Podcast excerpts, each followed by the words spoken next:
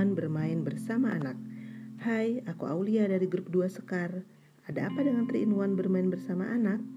Waktu bermain anak adalah waktu belajar untuk anak.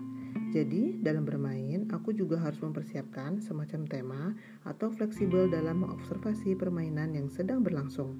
Sehingga dalam satu waktu bermain, anak bisa mendapatkan berbagai manfaat. Untuk itu, ibu harus benar-benar hadir sepenuhnya saat membersamai waktu bermain atau beraktivitas bersama anak. Rencanakan konsep atau tema bermain pada anak, terutama anak yang sudah mulai masuk usia prasekolah. Observasi saat permainan berlangsung. Apakah bisa dari satu permainan itu kita kembangkan ke arah yang berhubungan? Oh iya, sebelumnya ibu juga sudah memiliki list stimulasi apa yang perlu dikembangkan sesuai usia atau tahap perkembangan anak. Untuk contoh, waktu musim Piala Dunia, anakku sering melihat iklan acara pertandingan dan ternyata dia tertarik warna-warni bendera asal negara Piala Dunia. Lalu, aku pun mencari referensi buku tentang itu.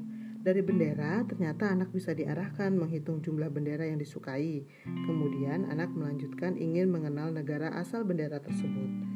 Saat itu usia anakku 4 tahun. Dari permainan bendera, akhirnya meningkatkan kemampuan dan minat membacanya, serta ketertarikan terhadap bahasa asing dan juga letak suatu negara.